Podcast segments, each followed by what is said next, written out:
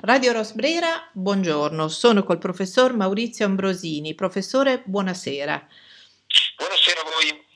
Eh, noi l'abbiamo già avuto ospite in radio e mh, mm, abbiamo segnalato spesso anche le sue pubblicazioni perché è sociologo e accademico e mm, professore eh, di un argomento che più che mai è spesso oggetto e soggetto di dissertazioni e di propaganda. C'è bisogno di capire, di sapere, quando si parla di migrazioni, di che cosa stiamo parlando e quindi con piacere ho ridisturbato il professor Ambrosini per farci un po' il punto. E, e poi, ecco, magari dire anche ai giovani eh, il suo corso di che cosa tratta e se può essere interessante appunto per qualcuno capire che esiste, che c'è e si può studiarla questa materia. Grazie. Allora, credo che in sintesi eh, dobbiamo cercare di prendere le distanze da rappresentazioni molto correnti, diffuse e sostanzialmente intossicate delle migrazioni che rischiano di tornare in auge con la campagna elettorale. Allora, eh, molto schematicamente, un primo punto è che le migrazioni non equivalgono agli sbarchi sulle nostre coste. Eh, gli immigrati in Italia sono qualcosa come 5 milioni e 300 mila, eh, gli sbarcati sono nell'ultimo anno circa, nel 22 circa 40 mila. In tutto i rifugiati sono eh, rifugiati, richiedenti asilo, qualcosa come 170 mila su, ripeto, eh, più di 5 milioni, 5% circa del totale degli immigrati. Quindi eh, un aumento degli sbarchi non significa un aumento dell'immigrazione. Eh, e eh, non si può parlare di invasione quando stiamo parlando del 5% del totale degli immigrati. Secondo, l'immigrazione da eh, oltre dieci anni in Italia è sostanzialmente stazionaria. Eh, dopo la crisi economica del 2008 l'immigrazione non si è più ripresa.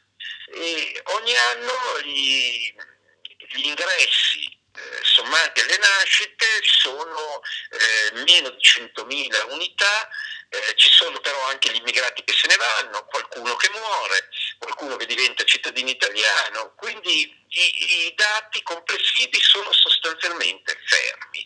È uscito a fine luglio un rapporto del Ministero della Pubblica Istruzione che esce ogni anno e il rapporto dice per la prima volta gli alunni di origine immigrata sono diminuiti in Italia di circa 11.000 questo di nuovo perché qualcuno è diventato cittadino italiano, ma sostanzialmente perché non ne arrivano più, perché eh, i dati sono fermi in quanto gli stessi ricongiungimenti familiari sono molto ridotti rispetto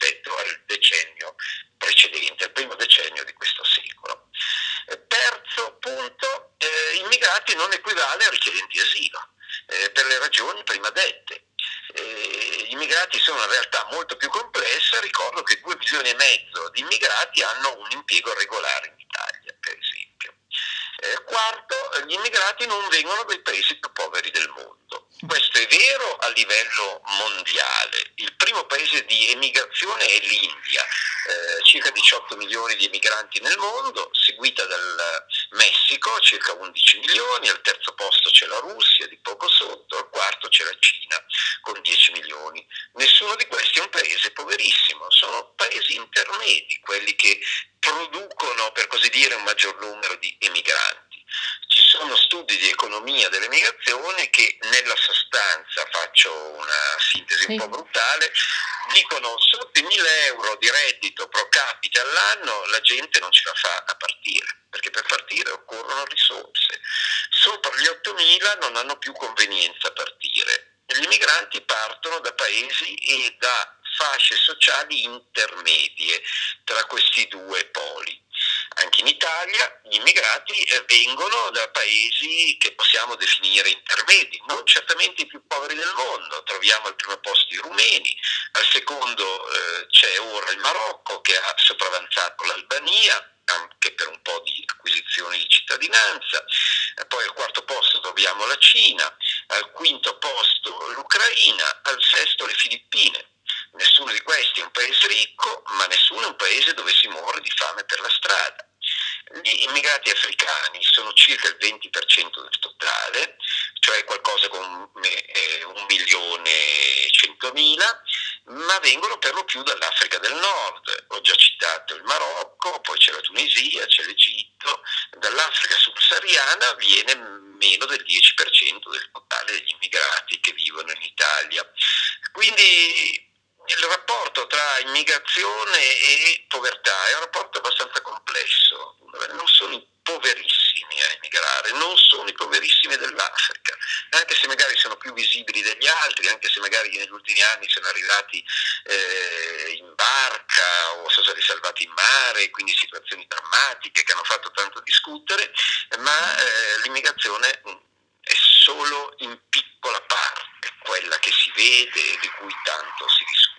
E poi, professore, c'è un altro grande mm, così, fraintendimento, non c'entrano niente con i rifugiati, cioè il termine rifugiato eh, viene usato mm, ovviamente per definire una categoria di umani che scappa mh, mm, da situazioni di, di guerra conclamate e cerca rifugio, penso al confine con Trieste, eh, ai passaggi no, migratori di quel tipo, che, che, a tutti gli effetti non hanno nessuna volontà di stanzialità, sono proprio eh, in cammino, magari cammini anche lunghi, no? ma sono tutta un'altra storia rispetto a, a qualcuno che progetta un, un percorso di immigrazione in un paese, sono due storie molto diverse. Um ha ragione, eh, si è confuso molto in questi anni gli immigrati con i rifugiati, i richiedenti asilo, questi termini sono stati usati in modo vale. intercambiabile, si è parlato di migranti per dire in realtà chi cerca asilo, esatto. vero, è anche vero, secondo, che i richiedenti asilo, a differenza degli immigrati, non si sono preparati a partire, in genere scappano per circostanze che debordano la loro volontà, lei ha citato la guerra, altre volte sono le persecuzioni, certo. altre volte sono eh, governi oppressivi, eh, persone eh, perseguitate per ragioni di opinione, di religione, di coscienza, quindi per varie eh, ragioni persone forzate a scappare. I rifugiati inoltre in genere fanno poca strada, eh, i, i più sono sfollati interni in altre regioni del proprio paese. Poi rifugiati internazionali il 70% si ferma nel paese accanto, nel paese vicino e solo il 13% circa del totale dei rifugiati nel mondo arriva in Europa. Quindi l'idea di mondate di rifugiati che arrivano in Europa non è confermata dai dati.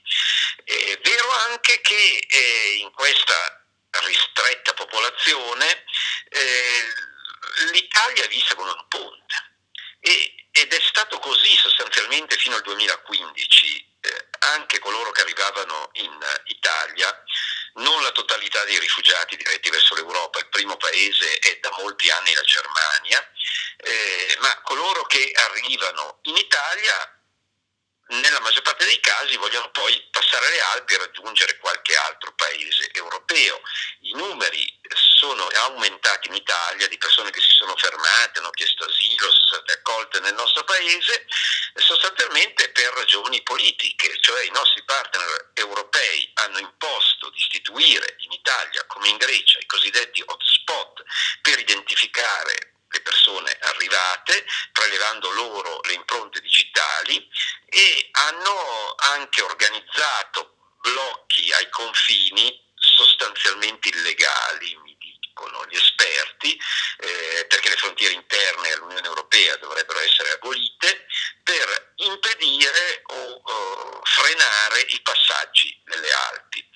Eh, per questo c'è stata una certa crescita tra il 2015 e il 2017, prima che i famigerati accordi con la Libia eh, facessero diminuire in modo sostanziale anche i flussi di persone che arrivano dal mare, che vengono salvate e condotte nei nostri porti. Eh, ricordiamo che appunto la, la, propaganda si muove, soprattutto quella che ha uno sfondo di tipo razziale, comunque mh, di quella che conosciamo e abbiamo visto negli ultimi anni, si muove orientandosi sempre sugli spostamenti, quelli io li chiamo un po' televisivi, no? quelli che poi vengono ripresi dai media appunto sulle coste italiane, ma c'è tutto un altro mondo che si muove e si muoverà Adesso magari io le chiederò in, in futuro eh, con il suo osservatorio di parlarci anche dell'impatto della, dell'Ucraina, della, della guerra ucraina, se ci sarà e che tipo di impatto avrà, perché è inutile negarci, lei nel suo libro Anzi, mi ricordo il titolo del libro sulle migrazioni. L'invasione immaginaria. Ecco. E, e, e, l'invasione immaginaria mh, e, aiuta a capire che quando percepiamo fugacemente delle notizie dai media è doveroso invece approfondire perché così come la politica, diciamo fuori nostre, dai nostri cortiletti, si chiama geopolitica perché ha una dimensione geografica amplissima, anche queste dimensioni sono veramente ampie e con un sacco di differenze. Quindi non si può immaginare di fare questi mischioni, no? E poi vedere solo tutto a frammenti con gli sbarchi, con, con le persone che incontriamo nella strada che chiedono l'elemosina. Cioè, si è fatta un po' questa operazione no, di grande superficialità su quello che invece è lo spostamento, quindi i flussi migratori. Come se ne viene fuori? Dunque, eh, le emozioni guidano le percezioni e le percezioni prendono il posto delle analisi, anche orientano la ricerca dei dati.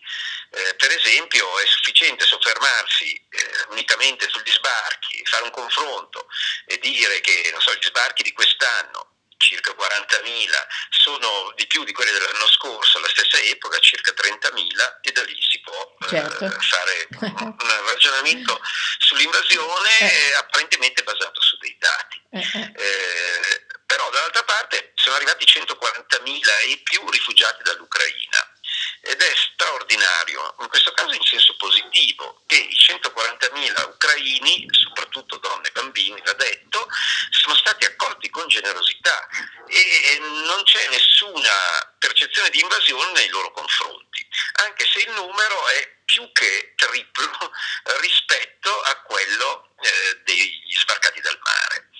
Ecco, noi siamo molto condizionati da emozioni quando parliamo di questi temi e, le emozioni diventano la fonte della conoscenza e la fonte purtroppo anche degli orientamenti e delle decisioni politiche. Eh, dall'Ucraina è arrivato un flusso consistente di rifugiati, ma molti meno che eh, nel resto d'Europa, dove si stima che eh, è difficile dare delle cifre precise, c'è gente che va e viene, c'è gente che ha attraversato diversi confini ed è stata conteggiata in più paesi.